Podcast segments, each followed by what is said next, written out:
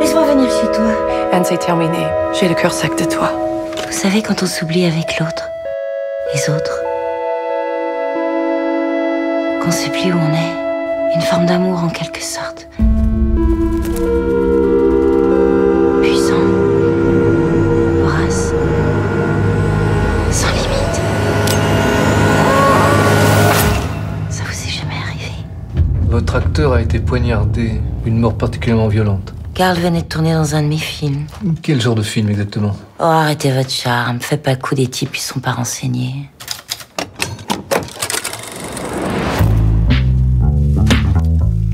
T'es un super beau mec, tu sais. Vous faites quoi? Je suis productrice de films érotiques. La seule chose, c'est que parfois on manque de filles. Alors on fait ça entre mecs. Tu appelles moi demain matin?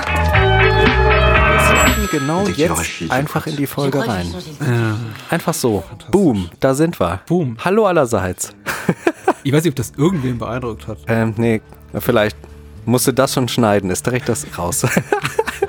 Nee, ich finde es find's komplett in Ordnung. Ist ja, auch ein, ist ja auch ein merkwürdiger Film. Kann auch ein merkwürdiger Podcast werden. Podcast-Episode, das sollte ich sagen. Ja. Es ist ein merkwürdiger Film mit einer sehr merkwürdigen Erstsichtung deinerseits, würde ich mal behaupten, oder? Ja, es war eine, eine Herausforderung, den Film zu gucken. Ich habe tatsächlich, ich bin kurz vor knapp jetzt noch in die Schwierigkeit fast geraten, in die Bredouille, dass mir hier die, die Ausleihfrist abgelaufen ist, weil ich habe jetzt tatsächlich äh, mit Mühe und Not versucht, in den letzten 48 Stunden diesen Film zu gucken, habe den bei einem größeren Streaming-Portal geliehen.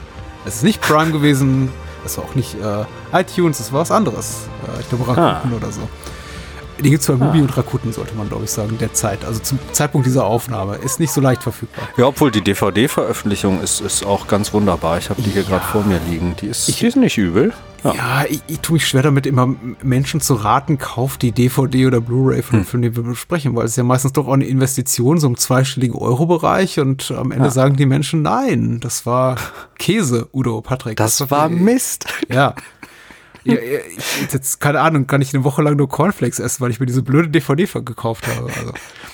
Ja, der Stream. Der Stream ist mir fast weggelaufen, wollte ich damit eigentlich nur sagen. Ich habe ihn am, heute ist ein Donnerstag, ich habe ihn äh, Dienstagmittag aufgerufen, dachte, ich gucke schon mal rein, habe ja gerade Mittagspause, aber sonst nichts Besseres zu tun. Ah ja, ist ganz nett, gucke ich heute Abend fertig und äh, dann vergingen so die nächsten 46, meine 48-stündigen, 46 Stunden, meine 48-stündigen Ausleihfrist und irgendwann stellte ich fest, ich sollte den Film jetzt mal zu Ende gucken und habe ihn dann geguckt äh, heute äh, während meiner Mittagspause im Homeoffice, äh, wovon meine Chefs äh, Chefinnen, sollte ich sagen, nichts wussten. Ja, Und die besser hätten sich ist. sicher gewundert, ja. Ich, ich saß auch zu Hause, das, das war, das war ein guter, gutes Ding, muss ich sagen, so. Auch das ist besser. Also wir, äh, wir besprechen heute Messer im Herz. Ja, Ähm, ja. Knife and Heart. Ich Ja. äh, kann den französischen Titel nicht. Eigentlich ist es ja ein französischer Film. Un couteau dans le cœur. Ja, wundervoll. Und es ist definitiv kein Film, den man mit seinem Chef gucken würde. Also zumindest ich nicht mit irgendeinem meiner Chefs, an die ich so denke. ich denke ja, es kommt ein bisschen drauf an, wo man arbeitet, ne? Ja. Ja, obwohl, wo, wo arbeitet man, dass man diesen Film mal für die Mittagspause mitbringt? In der Nähe meines Arbeitsplatzes ist so ein Sexshop und der hat wirklich einen ganz angenehmen Laden. Der heißt irgendwie nicht Erotik 2000 oder so. Nee, der heißt einfach der Sexladen. Da steht ein Schild Was? draußen dran, also eine Reklametafel, die heißt, da steht einfach der Sexladen. Das ist ein sehr charmanter Name. Fand ich gut. Ja, finde finde- finde ich sehr, sehr gut gewählt. Vielleicht, vielleicht guckt man da auch diesen Film in der Mittagspause. Aber äh, wann hast du den Film denn zum ersten Mal gesehen? So alt ist er ja, nicht. So lang kann es nicht her sein. Nee, aber ich habe den wahrlich im Kino gesehen und es gab genau eine Kinosichtung hier in Düsseldorf zu der Zeit, als der, als der offiziell äh, seine Veröffentlichung hatte. Und ich habe einen Kumpel mitgenommen, mit dem ich, ähm, mit dem ich sehr regelmäßig hier in Düsseldorf ins Kino gegangen bin, gerade zu dieser Zeit. Und ich habe dem nicht gesagt, worein wir, äh, also was wir uns angucken und auch in welche Reihe, äh, Kinoreihe wir gehen. Und also ich habe ihm genau gar nichts gesagt. Kein Titel, kein Inhalt, kein Genre, überhaupt nichts. Und wir sind gelandet hier in einem kleinen äh, äh, Filmkunstkino in der, äh, ja, die haben so eine, so eine, so eine Gay- und Lesbian-Reihe halt, ne? Ich weiß gar nicht, wie die hier genannt wird. Ich glaube, die heißt doch eigentlich irgendwie einfach nur Gay und Lesbian Night oder sowas. Ich, ich bin mir nicht genau äh, sicher. Auf jeden Fall habe ich ihn da reingezerrt und es liefen vorher schon diverse Vorschauen von anderen, ähm, sagen wir, homoerotisch angehauchten Filmen. Alles so ein bisschen schwülstig und ein bisschen nackt und äh, ne, so. Und äh, spätestens als die beiden Männer vor uns anfingen rumzuknutschen, guckt er mich an und meinte, Udo, was gucken wir hier? Sie knutschen während dieses Films, oder? Äh, nee, während der, während, Während der der, äh, Vorspanngeschichten, während Also. der Trailer-Show, ganz genau, richtig. Also da äh, war auch noch nicht klar, dass wir eben in dieser Nacht gelandet sind, sondern es liefen einfach diese Trailer an und er, er fand das beim ersten oder zweiten, dachte er noch, ah ja, okay, äh, vielleicht ein Erotik-Thriller oder so. Und dann äh, irgendwie äh, wollte er dann doch mal wissen, was wir uns anschauen. Und dann sind wir in diesem, äh, in diesem Ding gelandet und kam da sehr unterschiedlich zufrieden raus, obwohl die Tendenz ähnlich, ähnlich war. Aber äh, ich war zufriedener als er. Okay. ja, ja. Das würde ich mich nicht trauen, ganz ehrlich. Also das, da, da, da, ich ich weiß gar nicht, ob ich mit irgendwem so gut befreundet bin, dass die Person sagen würde, ich komme in sowas mit und ich gehe mit dem Vorwissen rein. Es handelt sich quasi um eine schwule Jallo-Pastiche. Ich weiß nicht, ich, ich kann überhaupt nicht sagen, wer, wer darauf stehen würde auf sowas aus meinem Freundeskreis. Ja, Ist schon gewagt. Ja. Absolut, definitiv. Und auch mit ihm ist es, äh, war es sehr gewagt, weil äh, das nicht unbedingt sein Genre ist. Ne? Normalerweise guckt er so ein bisschen andere Sachen, aber ach, wir hatten einfach irgendwie Spaß daran, ab und zu mal uns gegenseitig in, in Dinge reinzuzerren, in denen wir sonst nicht landen. Und äh, ich glaube, er war mit dem Abend rundum zufrieden. Das war, das war ein sehr, sehr schöner Abend. Vorher waren wir noch um die Ecke im Waschsalon Bier trinken, weil da ein Flipperautomat äh, steht. Ein Original Terminator 2 Flipperautomat. Wir gingen rein, wollten das Ding benutzen und es funktioniert nicht. Und dann drehen wir uns um und denken, hier riecht irgendwas komisch. Und dann hat irgendjemand da direkt daneben in die Ecke geschissen. Also wir sind sehr schnell wieder raus aus diesem Waschsalon und ich bin, ich bin sehr traurig, dass dieser Flipper nicht läuft. Aber ich werde diesem Waschsalon-Inhaber irgendwann äh, vielleicht noch mal ein paar Euro zukommen lassen. Falls es eine Spendenbox gibt, dass der noch mal repariert wird. Ich würde den gern mal spielen. Du warst offensichtlich sehr angetan von dem Film. Hast du jetzt auch ein paar Mal wieder gesehen seitdem. Insofern Ja. hast du mir einiges voraus. Gab es jetzt etwas beim Wiedersehen, von dem du sagst, ja, das hat so als nochmal eine Bereicherung im Vergleich zum ersten Mal? Hat der Film verschiedene Deutungsebenen oder ähm, äh, Würde zu, ich- zunehmenden Lustgewinn beim wiederholten Sehen? Ähm, also die Zweitsichtung war auf jeden Fall nötig. Jetzt ähm, die Sichtung hier für den Podcast war die Drittsichtung. Die Zweitsichtung hatte ich vor einer ganzen Weile. Die war definitiv sehr notwendig. Halb Film Weil ich- tobt jetzt, weil wir das Wort Sichtung ständig benutzen. Ja. Wollte ich nur okay. sagen. Da bist du ja zum Äh, Glück nicht, also spar dir das. also, alles Ich werde das, äh, ich werde das Synonymwörterbuch mal blättern. Nein, ähm, auf jeden gut. Fall, auf jeden Fall beim zweiten Durchlauf ähm, musste ich noch ein paar Dinge verstehen, die ich beim ersten nicht verstanden habe. Und ich gucke sowieso Filme, die mir ganz gut gefallen, noch ein zweites Mal, um auch visuell und auch irgendwie äh, ganz generell nochmal auf andere Sachen achten zu können. Nochmal ein Mhm. bisschen mehr auf den Soundtrack zu achten und so und einfach nochmal ein bisschen mehr mitzunehmen. Aber ich finde schon, dass der mehrere Deutungsebenen hat. Ich habe beim ersten Durchlauf, wir spoilern wie immer zu Tode, ne? Ja, ja, natürlich, natürlich. Ja, gut, gut, gut. Bing, bong, und Ein Spoilerwarnung. bisschen, bisschen Geduld, liebe Hörerinnen und Hörer. Wir lesen auch gleich noch eine kleine Inhaltsangabe vor, damit man ein bisschen weiß, worum es geht. Also, äh, weil ich Ja, mutmaße mal auch, dass einige Menschen, die uns vielleicht jetzt zuhören, den Film nicht gesehen haben und einfach, einfach sich denken, äh, Spoiler, scheiß drauf. Ich höre den beiden Herren trotzdem zu. Ja, wir machen, äh, wir machen das halt immer ein bisschen andersrum. Wir fangen irgendwie hinten an und äh, arbeiten uns zu. ähm, genau. Auf jeden Fall finde ich, da sind mehrere Deutungsebenen drin, weil halt dieses mystische Element auch da ist. Und ich habe das beim ersten Durchlauf nicht alles so richtig mitbekommen. Ich muss auch gestehen, der Film hat eine ziemlich massive Länge in der Mitte, wo ich auch bei der Erstsichtung mal kurz ein bisschen ausgestiegen bin. So in diesem Bereich, wo ähm, wo äh, dieser Vogelmann auftaucht und danach so diese Geschichte an dem Grab und sowas. Ne? Da steigt man halt mal kurz ein bisschen aus und Ja. gerade diese Geschichte an dem Grab, die eigentlich inhaltlich total wichtig ist, habe ich vielleicht bei der ersten äh, Gelegenheit nicht so ganz mitbekommen, nicht so ganz geschnallt. Deshalb musste ich den ein zweites Mal gucken. Hast du bei der ersten Sichtung alles mitbekommen und alles so inhaltlich, hast du alles durchblickt?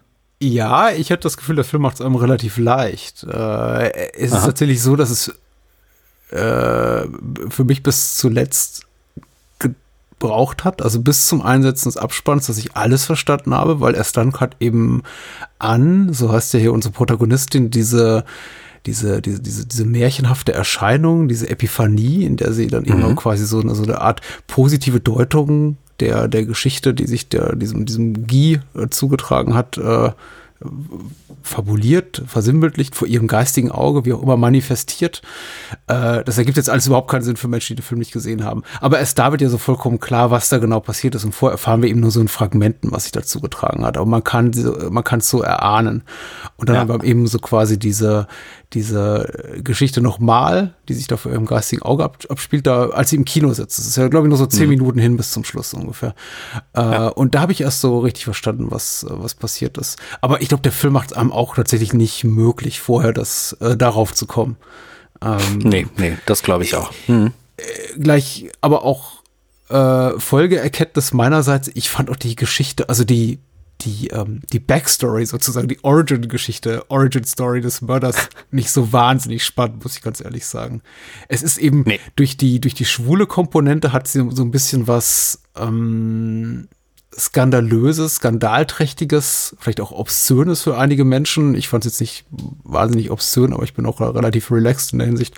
Äh, aber äh, sie ist eben, ich fand sie eben relativ konventionell, ehrlich gesagt.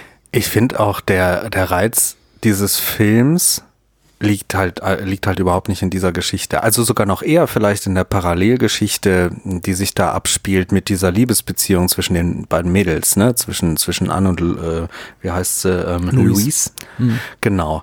Ich glaube eher, dass äh, der Reiz in anderen Punkten zu finden ist. Ja. Wie zum Beispiel Visualität oder Audiovisualität, sowas in der Richtung. Oder ich finde auch ganz massiv Humor. Ähm, ja. Weil der Film, der, der Film zu teilen ist authentisch komisch und das ohne sich über irgendjemand lustig zu machen, sondern der ist einfach witzig, weil diese, diese, diese Charaktere das so geil machen. Mhm. Ähm, ich finde sowieso, wenn man da mal anfängt, die, die, die Personen, die da mitspielen, ähm, haben unglaublich viele Ecken und Kanten. Das sind überhaupt keine Leute von der Stange wie vom Reißbrett, sondern sehr ich finde, sehr einprägsame Persönlichkeiten und viele davon merkt man sich auch weit über den, den, den Film hinaus. Mhm. Ähm, zum Beispiel Archibald, äh, ne, der, der hat irgendwie was. Der ist so einprägsam, der hat sowas Besonderes, obwohl er gar nicht so viel Einfluss auf die Geschichte hat, obwohl er einfach irgendwie so da ist. Aber der, mhm. der spielt das so besonders, dass der im Gedächtnis bleibt. Mhm. Und ähm, ja, zur Komik, es gibt da manche Szenen, diese Geschichte, wo sie bei der Polizei ist und aussagt und dann dieser Gegenschnitt kommt zu ihrer Szene, die sie dreht mit, mit, mit dieser Schreibmaschine. Ich mhm. habe alle drei Sichtungen, ich habe Tränen gelacht. Es, das, dieser Gegenschnitt ist so gut. Wie ging's dir? Musstest du auch lachen? Äh, ich ich habe einige Male gelacht und äh, mich dann unmittelbar danach gefragt, ob ich es mir hätte verkneifen sollen, weil ich eben auch äh, gelesen hatte, dass der, der Regisseur Jan González da äh, sehr viel recherchiert hat, auch in der, in der schwulen Pornoszene. Also kann mhm. er ja nicht hautnah recherchiert haben, weil der Film spielt im Jahre 79 und da war er, glaube ich, noch nicht mal geboren oder irgendwie noch, schwamm noch in der Ursuppe. Genau. Äh, aber er hat das wohl nachvollziehbar machen wollen, wie eben äh, schwule Pornos oder schwule Pornografie zu der Zeit aussah und das eben nachstellen wollen. Und teilweise wirkt es eben extrem lächerlich. Aber ich glaube, jede Art von pornografischem Material dieser Zeit wirkt wahrscheinlich lächerlich, sobald sie in so einem historischen Setting ist. Es gibt ja auch diese eine Szene, wo sie da irgendwie so quasi irgendwelche äh, römischen Folterpraktiken nachspielen mhm. und äh, genau, sie drehen diesen Film mit dem der schwule Mörder und da gibt es genau. irgendwie so, so, so hanebüchene äh, Überführungsszenarien, wo es dann heißt, stehen bleiben oder ich schieße, ähm, zieh deine Maske ab, Mörder. Und es ist eben alles so, es ist, es ist sehr, sehr komisch. Und dann frage ich mich ja so, hm, vielleicht, aber empfinden das natürlich, also die Menschen, die das machen in dem Film, empfinden das ja, glaube mhm. ich, gar nicht als so wahnsinnig komisch. Für die ist das ja einfach ihr täglich Brot oder ihr täglich mhm. Schwanz und die äh, verdienen damit eben ihr Geld. Und die wirken eben auch alle so ein bisschen, also wie schon so ein bisschen wie tragische Figuren. Nicht wie tragische Figuren, aber sie wirken nicht wie Menschen, die wirklich sehr viel Spaß haben in ihrer Arbeit. Allein wegen auch Drogenmissbrauch, Alkoholmissbrauch und all diese Geschichten. Das definitiv. Also er zeigt ein sehr vielschichtiges Bild dieser Szene. Ja. Aber ich glaube, authentisch lachen darf man trotzdem, weil ich glaube, diese Szenen auch ganz authentisch komisch gemeint sind. Und das eben nicht auf eine abfällige oder komische oder anrüchige Art, sondern, ähm, also ich bin da sehr entspannt durch diese Kinosichtung, weil halt äh, die meisten Leute im Saal aus der Szene stammten und die haben mhm. sich Also äh, es war wirklich tobendes Lachen an manchen Stellen und das quer durch den ganzen Saal und das sehr herzlich und nicht auf irgendeine Art komisch. Also ich glaube, das äh, ist bei dem Film voll okay. Wenn ich mich also, da in die Nesseln setze, das mag sein, ne? Ich bin nicht nee, aus der Szene, aber. Nee, ich finde es auch okay. Ach, okay, sowieso. Du darfst machen, was du willst, solange du damit irgendwie ja. niemanden kränkst oder irgendwie ver verletzt, wie, ja. wie, auch immer. Alles fein. Ich habe ja, ist ja nicht genau. so, dass ich nicht auch hier und da äh, gelacht habe, aber mir ist fast hm. in jeder Szene unmittelbar nach, danach das Lachen im Halse stecken geblieben. Zum Beispiel, wenn, äh, ja. wenn hier Goldmund zum Einsatz kommt, habe ich auch beim ersten Mal oh. gedacht, ach, das ist ja irgendwie lustig.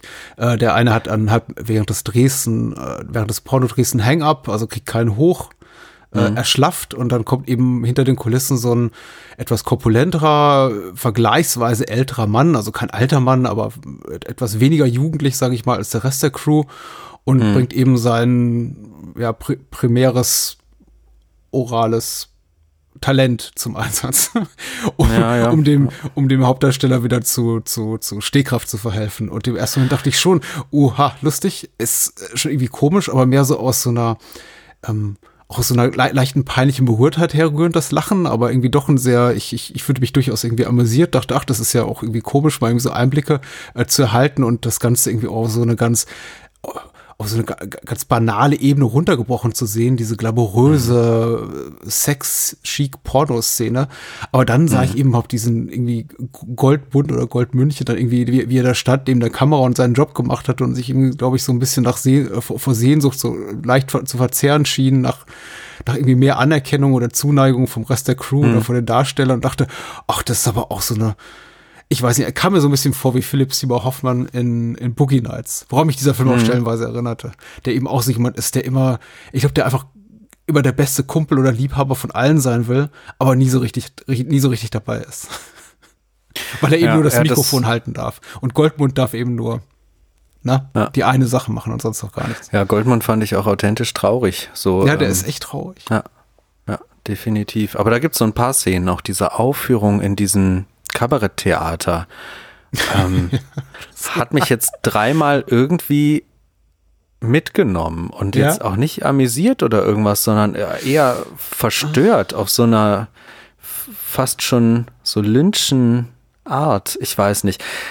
Ich bin mir ja. auch immer noch nicht sicher, warum, warum das genau so gezeigt wird und warum das genau so eingeflochten ist. Das, das wird verschiedene Gründe haben und ein, zwei davon, die sehe ich auch, aber das ist es ist eine, ein dezenter Schlag in die Magengrube, finde ich. Ja. Aber da gibt's, ja, da gibt's so ein paar Szenen von. Hm. Wir sollten vielleicht das äh, nun ähm, noch folgende Gespräche ein bisschen unterfüttern und ein bisschen sagen, worum es geht, damit Menschen sich komplett rumrätseln, die den Film nicht gesehen haben, wovon ja. wir eigentlich äh, gerade sprechen. Wir hatten ja schon irgendwie Andeutungen gemacht, es passiert offenbar Morde, wir bewegen uns in der schwulen Pornoszene, äh, Vanessa Paradies spielt die Hauptrolle, sollte man nicht unerwähnt lassen. Hier gibt's eine ellenlange OFDB-Inhaltsangabe und ich überlege gerade, ob ich die ein bisschen abkürze, indem ich sage... Ich hätte hier sonst äh, die DVD-Hülle zur Hand. Nee, bitte, glaube, so bitte, lass die, lass die DVD... Äh, Hüllenware. Soll ich sie sprechen lassen? Ja, bitte, bitte. Ja, ja, das, äh, auch wenn das, glaube ich, inhaltlich, na, gehen wir gleich drauf ein.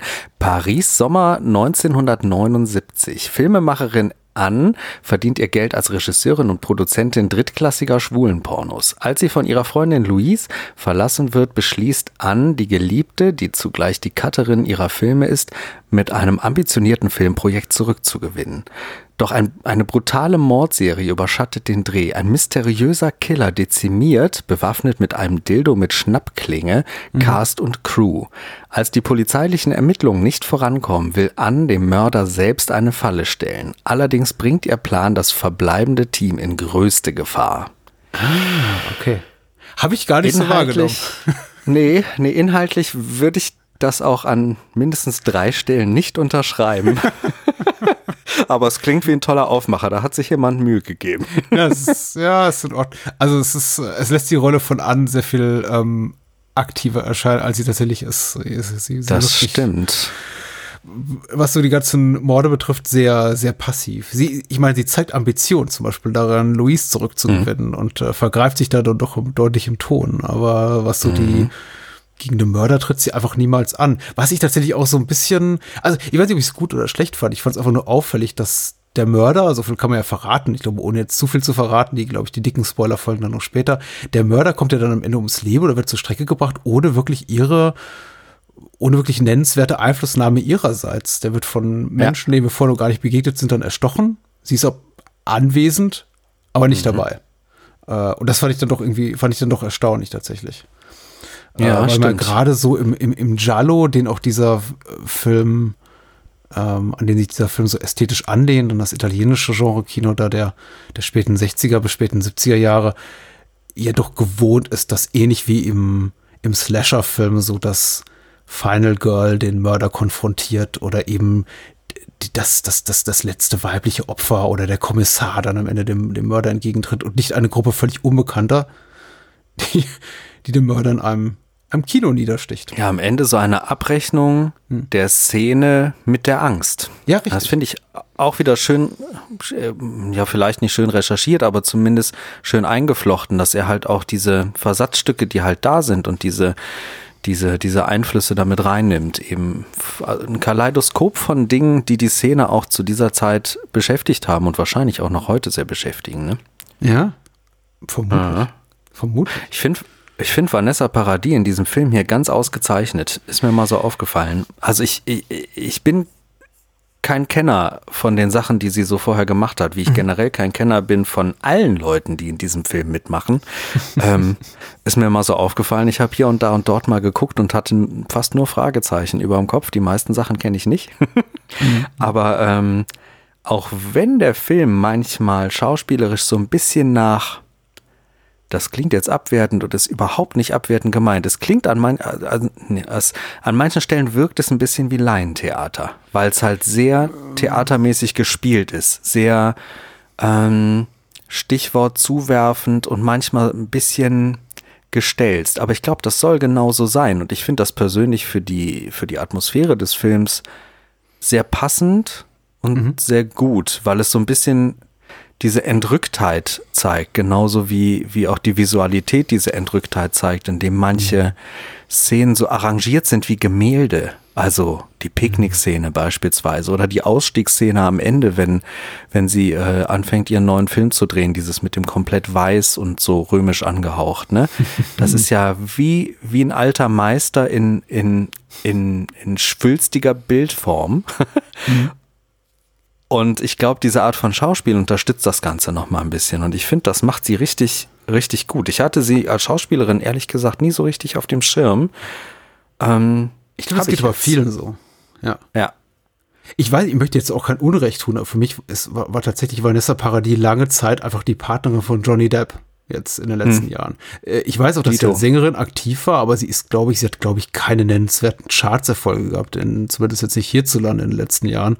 Und irgendwie hm. so als Schauspielerin war sie doch eher sporadisch aktiv jetzt zuletzt. Ich glaube, ihr Haupterwerb war äh, also ähm, als Model wenn ich ja? das so richtig ja. im Kopf habe. Also auch da kenne ich nicht wahnsinnig viel, aber ich weiß, dass sie, dass sie einiges als Model gemacht hat und mhm. äh, ich glaube, das war so ihr Hauptding und der Rest kam so irgendwie dazu.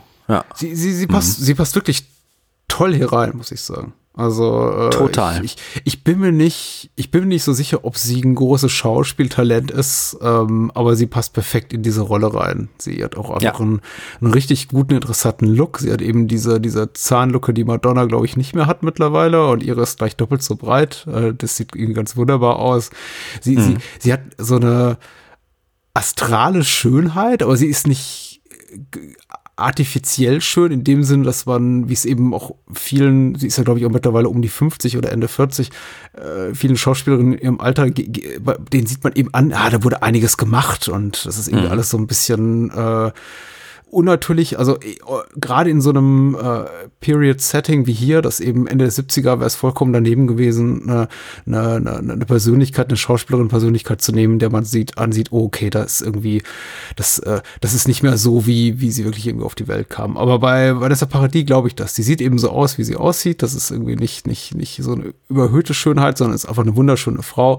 Aber jemand, der wirklich authentisch, dessen Look wirklich authentisch gut in dieses Setting reinpasst, Ende der 70er. Ähm, ja. Also auch so ein bisschen hat so ein bisschen was Dreckiges, nicht wortwörtlich zu nehmen, aber ähm, es ist schon so eine Verdorbenheit in ihr und die kommt eben immer raus, wenn es um Louise geht. Mhm. Ihre, ihre, ihre Gier danach, sie zu vereinnahmen oder wieder zu gewinnen mit allen Mitteln. Um auf den Punkt zu kommen, Vanessa Paradis ist top. Top. Sie passt wirklich super in die Rolle rein. Ich glaube, ich habe andere Kritikpunkte an dem Film, aber sie ist unantastbar gut.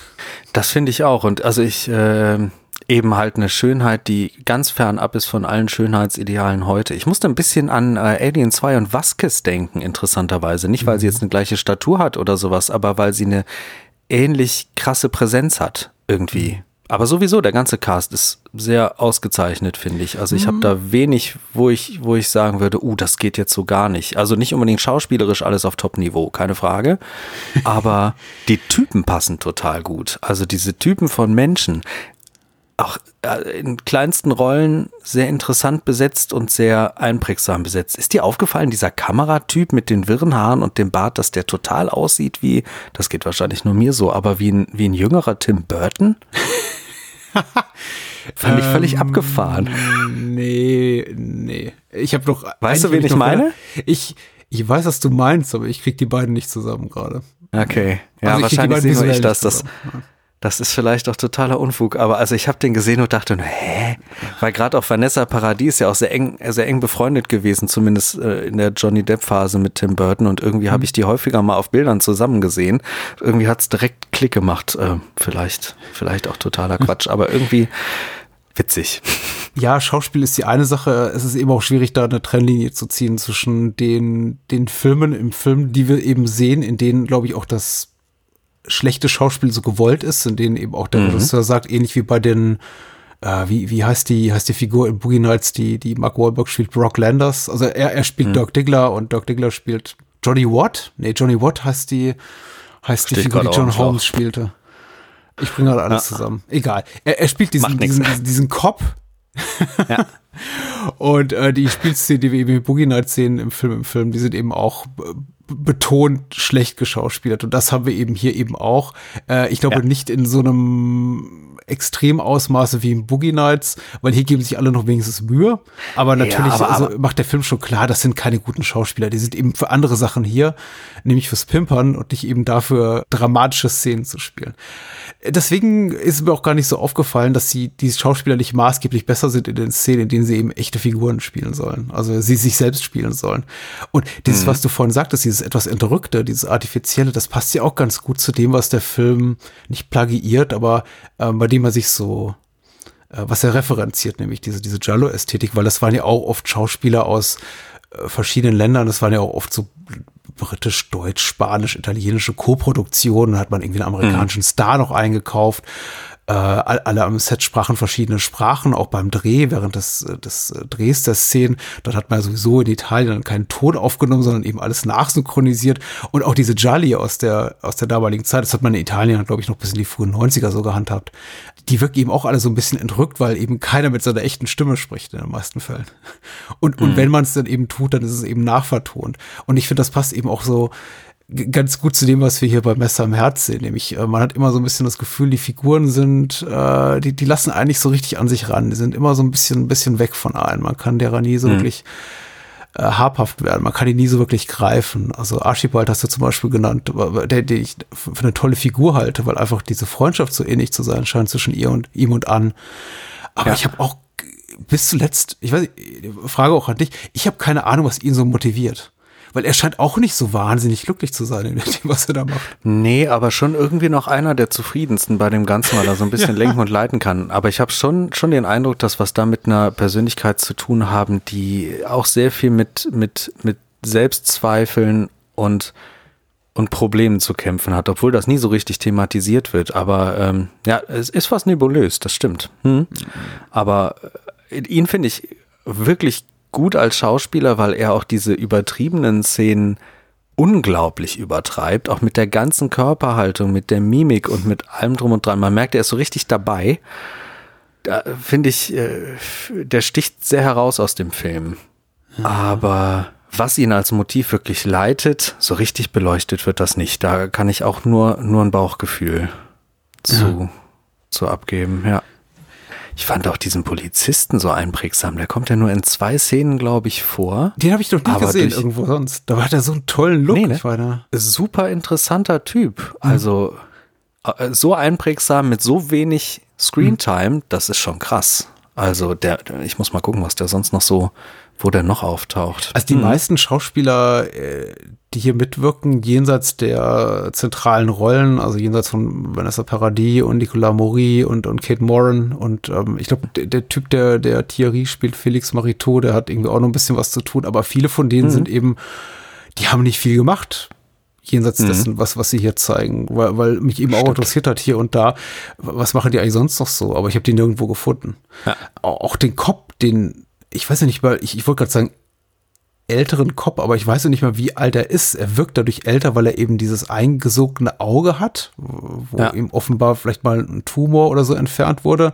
Also ganz interessante Erscheinung. Glatt, glatzköpfiger mhm. Mann, sehr schmales Gesicht mit so einem eingesuckten Auge, bei dem ich mich eben erstmals erstmal fragt, ist das ein künstliches Auge? Also haben wir da irgendwie so ein etwas äh, äh ausgezerrten mhm. Columbo sitzen, aber nee, ich glaube, es ist noch sein echtes Auge, aber es ist, scheint wie so eingefallen zu sein. Also ganz. Es wirkt zumindest so, ja. Er wirkte ja, auch, also von der ganzen Statur her äh, sehr ausgemergelt und also ich, ich glaube, die Maske hätte man wahrscheinlich nee, besser erkannt, aber ich habe es auch nicht gesehen. Also ich glaube auch wirklich, dass es, dass der, der Mann sieht so aus. Ja. Was, was ich eben dem Film sehr positiv angerechnet habe in dem Moment, als ich ihn saß, sah, war, dass er nicht in einer offensichtlichen Schurkenrolle besetzt wurde oder irgendwie als Mordverdächtig, ja. als, als, als äh, Mordverdächtiger etabliert wurde, als möglicher Mörder.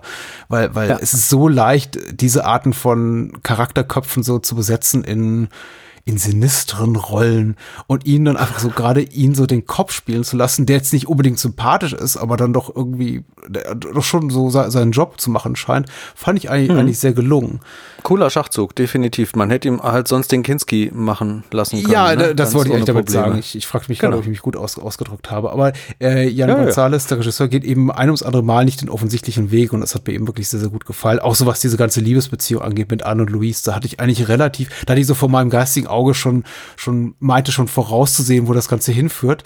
Und dann nimmt es eben einen völlig anderen Weg. Ja, das, das finde ich halt auch richtig gut, dass man viele, viele, gerade bei der Erstsichtung, hehe, da haben wir es wieder, äh, viele Überraschungen drin hat, viele Momente, wo man, wo man, wo man wirklich einfach kurz von den Socken ist, weil das so, ich habe auch dieses, wie sie sich dann, dann, dann, dann an Luis nochmal so ranwirft und das geht ja, also ich Vergewaltigung wird zu viel gesagt, ne, aber also schon diese Körperlichkeit. Ja, ja dieses Übergriffige, diese Körperlichkeit, das habe ich überhaupt nicht kommen sehen vorher, obwohl man es hätte sehen können, glaube mhm. ich. Man hätte damit rechnen können, aber das Wahnsinn, ja, sehr überraschend. Mhm. Ja, Ann ist eben schon eine Figur, die äh, sehr gerne kontrolliert. Auch das so ein sehr unkonventionelles Ding, die die mhm. Protagonistin mhm. nicht offensichtlich positiv zu zeichnen, sondern sie eben auch wirklich als eine sehr kalkulierte auch ein professionell agierende und dadurch eben auch sehr kalte Persönlichkeit zu zeigen. Also gerade das sieht man eben an so Momenten, wenn sie hier den einen äh, jungen Schauspieler da wegrekrutiert, da aus dem Tagebau oder aus der Sandgrube oder wo auch immer der da gerade arbeitet und ihn dann so sieht und mhm. sagt, ah, guck mal hier, der, der passt zu unserem neuen Porno und er dann sagt, ja, ich, ich will aber eigentlich gar keine schwulen Pornos drehen und äh, sie dann quasi so reagiert, ich paraphrasiere mit, ja, da kommst du schon drüber hinweg, dass du eben jetzt mit Männern schlafen musst. Äh, komm morgen ja, vorbei mal hier ein Hunderter mehr. genau. genau. äh, das ist schon so, das sind schon so ähm, Szenen, da sitzt, saß ich erstmal davor und dachte, okay, was soll ich jetzt damit anfangen? Ich, ich kann die nicht wirklich gut leiden. Das ja. ist eben ein ums andere Mal sehr, ja, übergriffig, das ist das Wort wieder und sollte eigentlich auch schon darauf hinweisen, dass es mit ihr und Louise, also ihrer alten Flamme, die sich ja von ihr getrennt hat, offenbar, weil es da ja auch anscheinend größere Probleme in der Beziehung gab, dass sie die nicht wiederkriegt, dass die beiden nicht wieder zusammenfinden, was sie dann eben auch nicht tun. Aber ich bin eben so, so konventionell konservativ gepolt, dass ich, wenn ich sowas sehe, so ein Szenario, immer denke, ja, die finden schon wieder zusammen. Das wird schon wieder. Sie wird halt wirklich, eigentlich, wenn man das den ganzen Film mal so durchanalysiert, sie wird gezeichnet wie eine, fast, ich will nicht sagen Blaupause, aber wie, wie eine eindeutige Stalkerin. Also ja, ne, ja. mit hinterher telefonieren, mit hinterherrennen in diese Disco, ähm, nachspionieren durch dieses Guckloch, visuell eine total geile Szene. Mhm. Ähm, und äh, ne, diese, diese Körperlichkeit und äh, Auflauern halt vor, vor, dem, vor dem Eingang und solche Sachen, das ist, äh, das ist nicht nur angedeutet, das ist halt richtig Stalkerin. Also sympathisch, richtig sympathisch ist er in dem Film. Also sympathisch vielleicht schon, aber richtig ähm, eine Person, ein Held, den man, den man, den man positiv abfeiern kann, den sehe ich im ganzen Film, glaube ich, nicht. Ja, man ist Schon- da vielleicht auch, schon- oder, oder ich bin da auch ein bisschen voreingenommen, muss ich auch ganz ehrlich sagen, Mhm. weil wenn ich eben Vanessa Paradis in dieser Rolle sehe, nehme ich doch erstmal an, aha, okay, wir haben es hier mit einer emanzipierten Frau zu tun, die wird schon das Richtige tun. Die zeigt mal den Männern so richtig, wo der Hammer hängt. Ähm, tatsächlich ist es aber genauso, wie du, wie du es gerade umschreibst, wäre sie ein Mann mit den Wesenszügen, die sie hier an den Tag legt, würde man sagen, oh Gott, das ist toxisch hoch 10. Und das Ja. sollte man eben auch fairerweise über sie einfach sagen. Das muss man dann eben auch irgendwann einfach anerkennen. Und mein, irgend, irgendwas tief in mir drin we- wehrt sich so gegen diese Wahrnehmung, zu sagen so, oh, eigentlich oh, ist sie schon ziemlich mies. Ähm, aber man muss auch ehrlicherweise sagen, ja, sie ist echt eine, keine besonders coole Figur. Also keine Figur, mit der ich gerne meinen Berufsalltag verbringen möchte. Also da hat man, glaube ich, Nee. wenig, wenig zu lachen. Am ehesten vielleicht noch Louise. Also, weil die Ja. sehr integer ist und sehr, also die hat zwar auch irgendwie so ihre Eigenheiten, ne, aber die ist, ähm, die weiß, was sie will. Die ist äh, sehr loyal trotzdem, schmeißt sich da am Ende noch, ne, und so. Also das, ich glaube, das, ist die sympathischste. Figur. Da möchte ich auch gleich nochmal drüber reden. Ja, müssen wir, müssen wir, definitiv, ja. wie, wie gesagt, wir spoilern hier eh. Also Leute, das äh, ist so oder so ein Film, egal was gleich noch an Kritikpunkten kommt, den man mal gesehen haben sollte, wenn man das Genre mag, finde ich. Weil so viel da drin steckt, äh, alleine audiovisuell, also für Leute, die gerne geile Farben, geile Bilder, geile Lichter sehen und halt eben auch mal ein bisschen was Genrekonventionen von den üblichen Dingen ein bisschen sprengt, allein durch die Herangehensweise und die Positionierung in dieser Szene. Gucken und dann weiterhören und dann, äh, dann ist das mit den Spoilern auch nicht so schlimm. Aber da müssen wir drüber sprechen. Über einige Dinge. Du hast Kritikpunkte genannt. Hau doch mal den ersten raus. Ich weiß nicht, ob ich schon so weit bin, weil ich glaube, die, die Ach so. Kritikpunkte ergeben sich eher so aus dem, aus dem, aus dem Kontext des Gesamtkunstwerks. Ich kann nicht einzelne Momente rausgreifen und sagen, ah, das fand ich doof. Oder das war schlecht geschauspielert. Und das war schlecht getrickst. Und da fehlte mir einfach, Ah. da ging einfach, da war der Humor vielleicht ein Griff ins Klo. Ich, Ah, ja, okay. ich, ich fragte mich eben ab einem gewissen Punkt tatsächlich erstmal, ja, wie, wie lange kann der Film mit dem, was er tut, mein Interesse halten? Das hattest du ja auch schon leise angedeutet, dass der Film gewisse Längen hatten drin, mittendrin. Ich habe die so ein bisschen Hm. anderswo verortet als du. Ich glaube, so ein, ein wenig früher.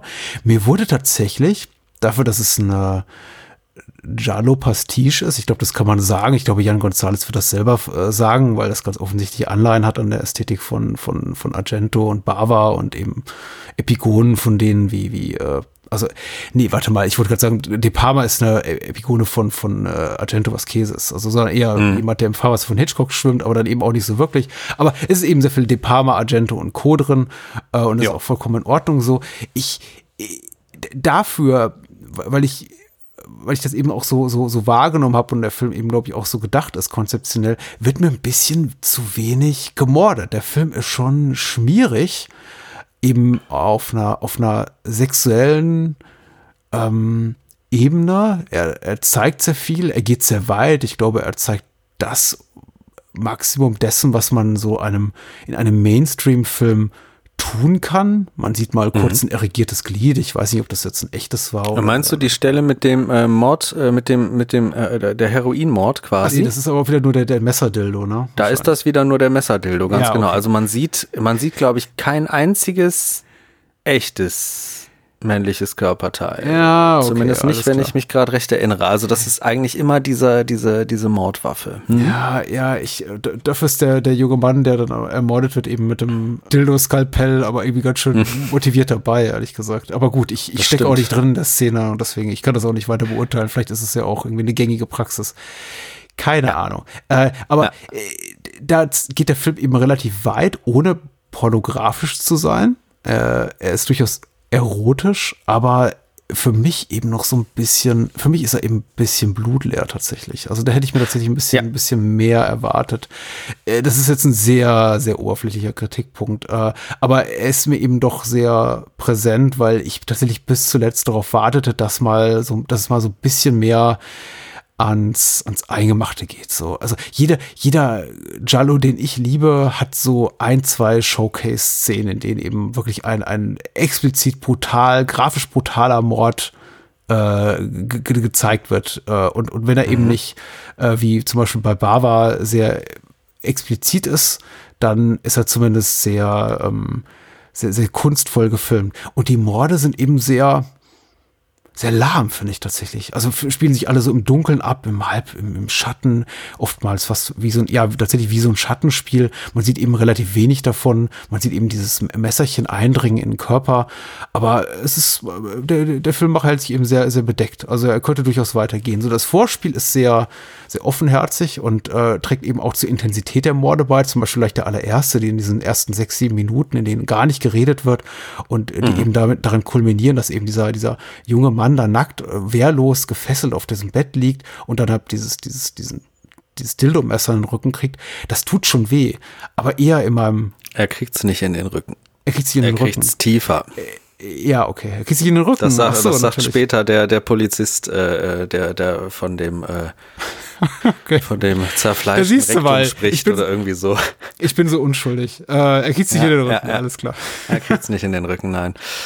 Kriegt er nicht. Aber ich, äh, ich, ich unterstreiche das voll. Also dann, dann verstehe ich, äh, auch, dann verstehe ich auch, dass man da nicht mehr gezeigt hat. Aber auch wenn ja. er am Ende das zeitliche segnet, unser Mörder, dann ist es eben auch, ich finde, ich, ich hätte mir einfach ein bisschen mehr erwartet. Vielleicht. Ja, also ich, ich finde schon die ein oder andere Szene, gerade diese erste finde ich sehr, sehr kunstvoll gefilmt und auch die äh, Mordszene im Park nach diesem Picknick, dann mhm. mit diesem Kameradreher, die finde ich sehr schön gemacht. Ähm, auch wenn das im Endeffekt ein billiger Trick ist, ne? Und auch nicht was, was man jetzt hier irgendwie zum, zum allerersten Mal sieht. Aber das fand ich trotzdem irgendwie äh, bemerkenswert. Ja, genau, weil ja. diese 360-Grad-Drehung, wir sehen, wie ja. sich der Mörder nähert aus dem, aus dem Hintergrund und man sieht es eben, ja. ich finde, hätte man es einmal gezeigt, gut, beim dritten Mal, bei der dritten Rotation dachte ich mir, ja, ich habe es jetzt gesehen, das ist jetzt, jetzt ist nicht mehr spannend. Ja, stimmt, aber das du siehst, die Mordszene halt haben mich diese Schocker. Ja, ich merke das. Ich verstehe das aber auch. Also das ist auch ein kleiner Kritikpunkt, äh, den ich da habe.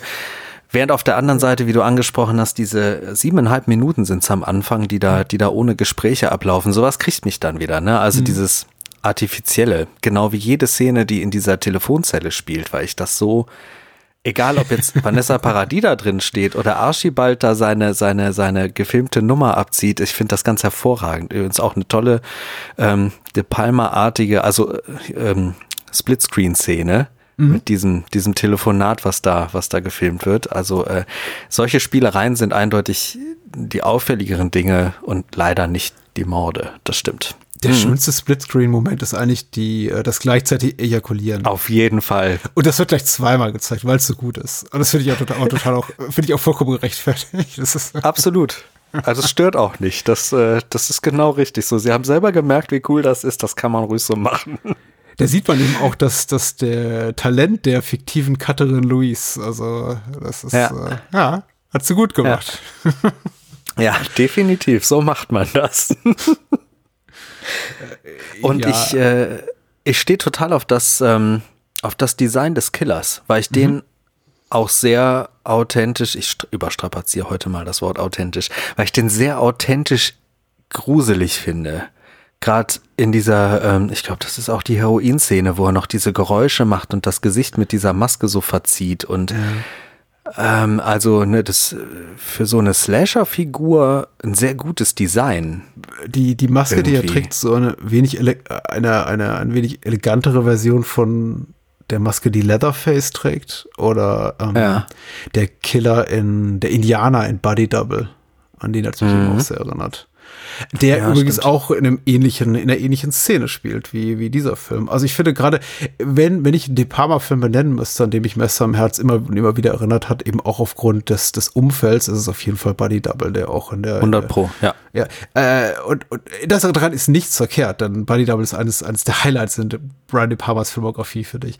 Äh, auf jeden Fall, das ist, unterschreibe ich auch. Hm. Und, und der, der geht eben so einen Schritt weiter, glaube ich, in der Art und Weise, wie es äh, De Palma in einer amerikanischen, in einer Hollywood-Studioproduktion nicht konnte. Auch das äh, finde ich eben sehr gut. Dann wiederum habe ich mich aber, mir auch immer wieder gedacht, ja, hat er so viel Eigenes? Hat er eigentlich selber was Interessantes zu bieten?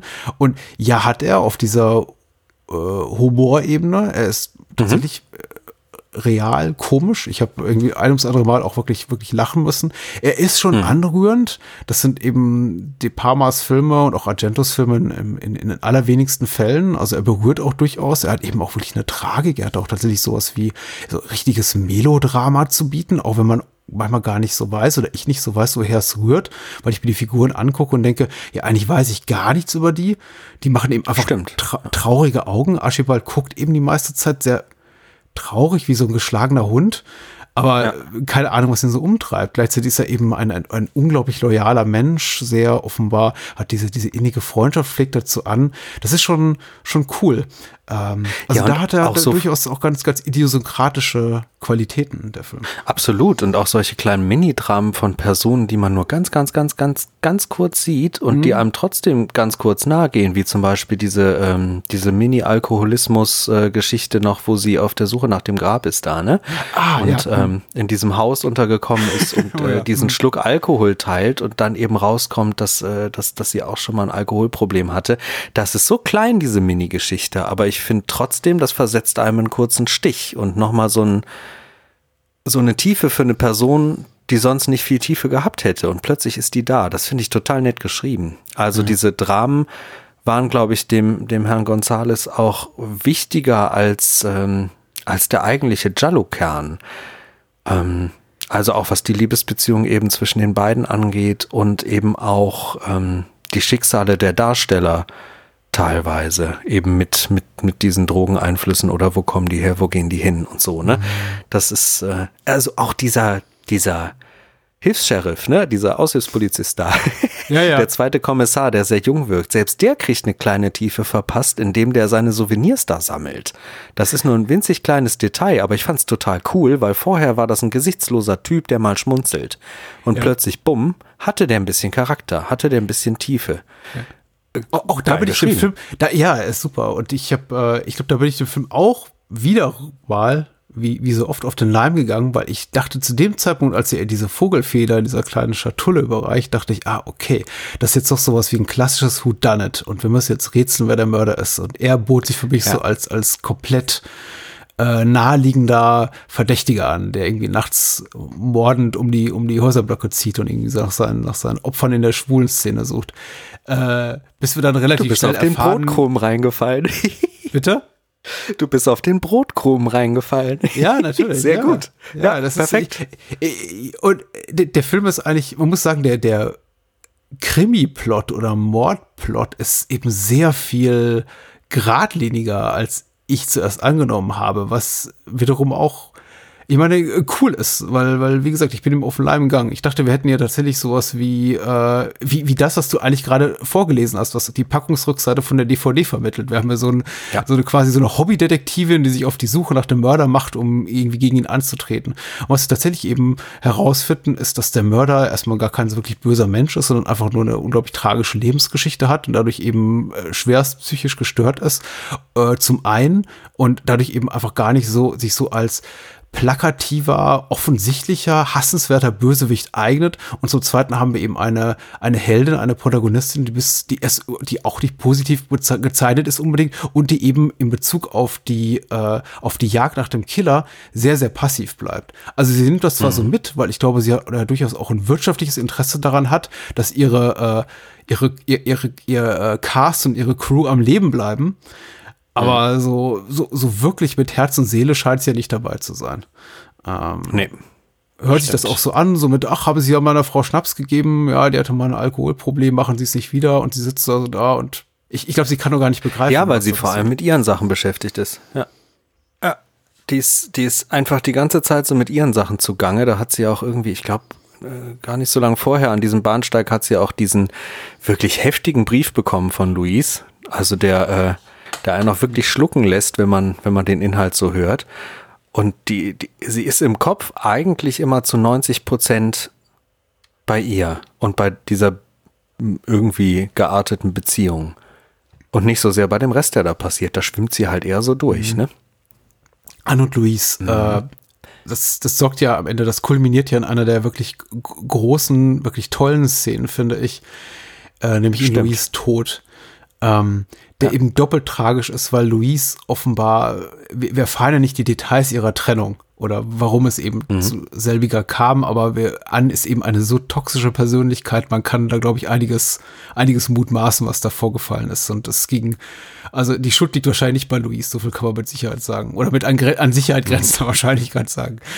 Und die Tragik ist eben so eine große, weil Louise es irgendwann endlich schafft, sich von an, anzulösen, äh, selbst irgendwie nachdem Anne versucht, sie auf eine sehr übergriffige Art und Weise wieder an sich zu reißen. Und verliert dann ihr Leben an die Frau, von der sie äh, sich endlich trennen konnte nach so viel Mühe und so viel Herzschmerz. Und das hat irgendwie, ja. das hat so eine ganz tolle Tragik. Also es hat mir unglaublich gut gefallen. Also, was heißt gut gefallen? Es ja, hat mich tatsächlich relativ tief stark so getroffen, in nicht unbedingt in einem positiven Sinne. Aber der Film hat da eine unglaublich große Wirkung auf mich gehabt in dem Moment. Ja, weil das gerade auch noch Minuten ist, bevor sie quasi das Weite sucht. Ne? Ist in dem letzten Schnitt von diesem Film, in den letzten in den letzten Augenblicken und will eigentlich genau dann abhauen und dann, dann passiert halt das. Aber das, das zeigt halt viel auch über den Charakter und eben diese Loyalität und diese aufrechte Persönlichkeit, die da drin steckt, ja. Und genau deshalb nimmt einen das wahrscheinlich auch wirklich so mit. Also die in, integerste Person hier in dem ganzen, mhm. ganzen Ding vielleicht mit, mit Archibald zusammen, ja. Ja, äh, wirklich dramatische Szene, die einem nahe geht. Ja. Deshalb ist, ist vielleicht der Film insgesamt mehr eine Art Mystik-Drama als, als, als, als Jallo, ja. obwohl er auch Jallo ist.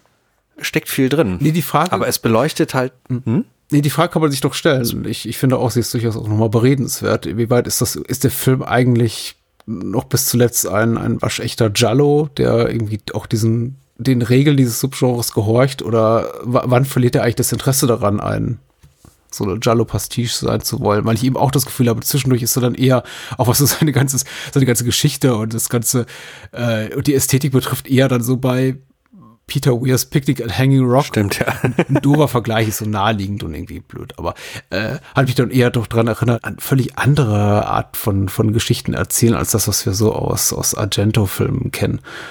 Hat der, hat der Regisseur wirklich ein Interesse daran, meinst du bis zuletzt so irgendwie so einen klassischen Krimi zu drehen oder ist ihm das gelungen, ich glaub, wenn er es denn hatte? Ich glaube, das hat er nicht. Also ich, ich habe den die drei Male, die ich ihn jetzt gesehen habe, alle drei Male ein bisschen unterschiedlich erlebt. Deshalb war das auch sehr spannend. Also gerade beim zweiten Mal habe ich, also Sichtung 1 war eher wie ein Mystikfilm mhm. mit, mit, mit Jallo-Einflüssen und beim zweiten Mal hatte ich wirklich den Eindruck, ich sehe einen lupenreinen Jallo. Das habe ich auch so damals auf Letterboxd äh, reingeschrieben, hatte ich nochmal reingeguckt.